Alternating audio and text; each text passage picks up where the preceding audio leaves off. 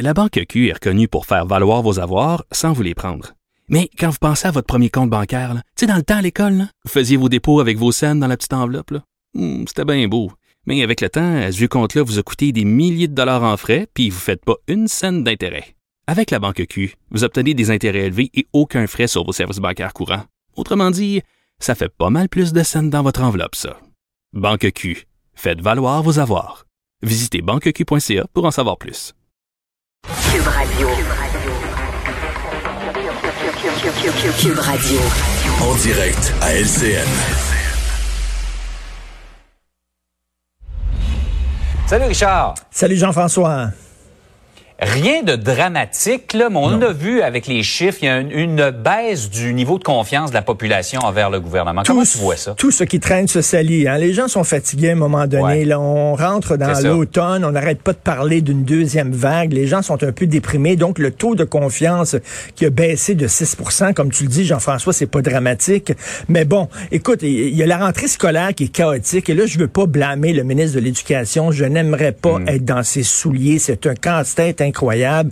Mais il y a quand même assez de cas dans des écoles, manque d'enseignants. On le sait, il y a des parents qui se plaignent parce qu'il n'y a pas suffisamment de cours en ligne. Qu'est-ce qu'on fait avec les enfants qui mordent, etc. Il y a un problème. Euh, les gens trouvent que M. Legault n'est pas assez sévère, entre autres. Pourquoi il ne ferme pas les bars? Pourquoi il ne donne pas des amendes aux gens qui manifestent? Donc, il y a des questions qui se posent dans la population. Il y a une fatigue aussi. Et là, il y a des, et il faut dire aussi, tu sais, le discours des, des sceptiques. Et là, je parle pas des coucous, des complotistes, des conspirationnistes. Pas ça, mais il y a des gens qui posent des questions légitimes. Et ce discours-là commence à percoler un peu dans la population. là. Et ça, ça veut dire, Jean-François, attendez-vous à d'autres manifs parce que les gens qui organisent les manifs euh, en critiquant le gouvernement ont vu ces chiffres-là ce matin.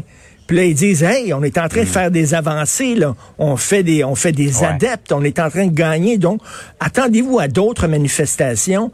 Est-ce que M. Legault va être obligé de donner des amendes? Ça ne lui tente pas de donner des amendes. Il veut pas créer des martyrs. Ouais. Mais s'il y a d'autres manifs, mais écoute, Jean-François, je veux rien dire, là.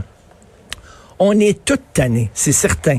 Mais de blâmer le gouvernement pour ce qui se passe, c'est comme, mettons, t'es en mois de février, Jean-François, il y a une tempête de neige, puis tu blâmes Brigitte Bédard.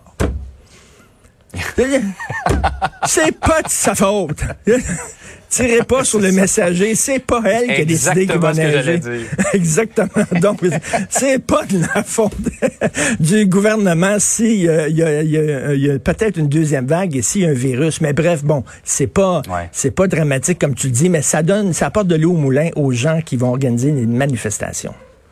Mais je suis d'accord avec toi, on la sent partout, cette lassitude. Ah les oui. gens sont fatigués, sont un peu plus stressés. On le voit sur les médias sociaux où euh, il y en a qui se laissent beaucoup trop aller, là, qui vont des commentaires qui, j'espère, dépassent euh, Euh, ce dire. écoute, Jean-François, bon.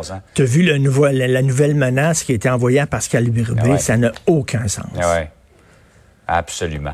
Là, euh, Richard, je sais plus quoi penser de la Suède. Parce qu'une semaine, on nous dit la Suède, ils l'ont l'affaire. Après ça, on nous dit, ah non, ça remonte. Et puis là, euh, il semble qu'il l'ait l'affaire. Ben, ça a l'air qu'il a un texte très intéressant dans le devoir de Fabien Deglise sur la Suède. Écoute, euh, les, les- les cas sont en baisse, alors que partout en Europe, ça augmente en flèche, en, en France, en Espagne, partout en Italie. Ouais. En Suède, ça va très bien ils n'ont pas confiné. Il faut dire, là, les garderies ont toujours resté ouvertes pendant la crise. Euh, les, euh, les bars, les restaurants, les salles de sport, ils n'ont pas confiné et euh, la mesure suédoise semble avoir porté fruit.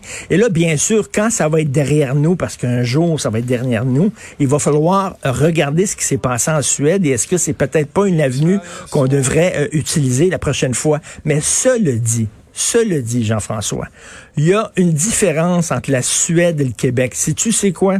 Est-ce que je peux m'essayer? Essaye-toi donc. La discipline. Des Suédois. La discipline. Ouais. J'ai un bon ami On qui est a- peut-être moins discipliné au Québec. On est cowboy. On est complètement cowboy. On est cowboy. Et sais-tu comment tu peux vider une piscine avec 1000 personnes, 1000 Suédois dans une piscine? Comment tu vides cette piscine-là en une minute?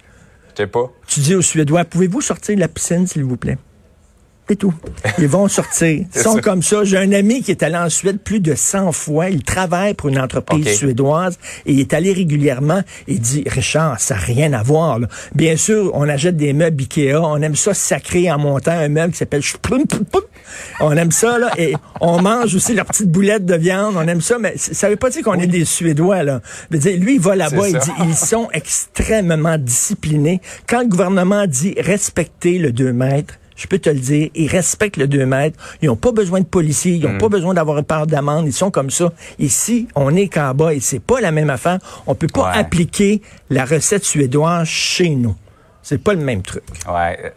Tu parlais de l'exemple de la piscine. Je suis bien, bien placé pour t'en parler. Ma fille est sauveteur dans une piscine. Et disons que le degré de discipline des Québécois n'est pas le même que celui des Suédois. Je t'en passe un papier. Certainement pas. Bonne journée. Hey, Richard, François. passe une belle journée. Salut. À demain.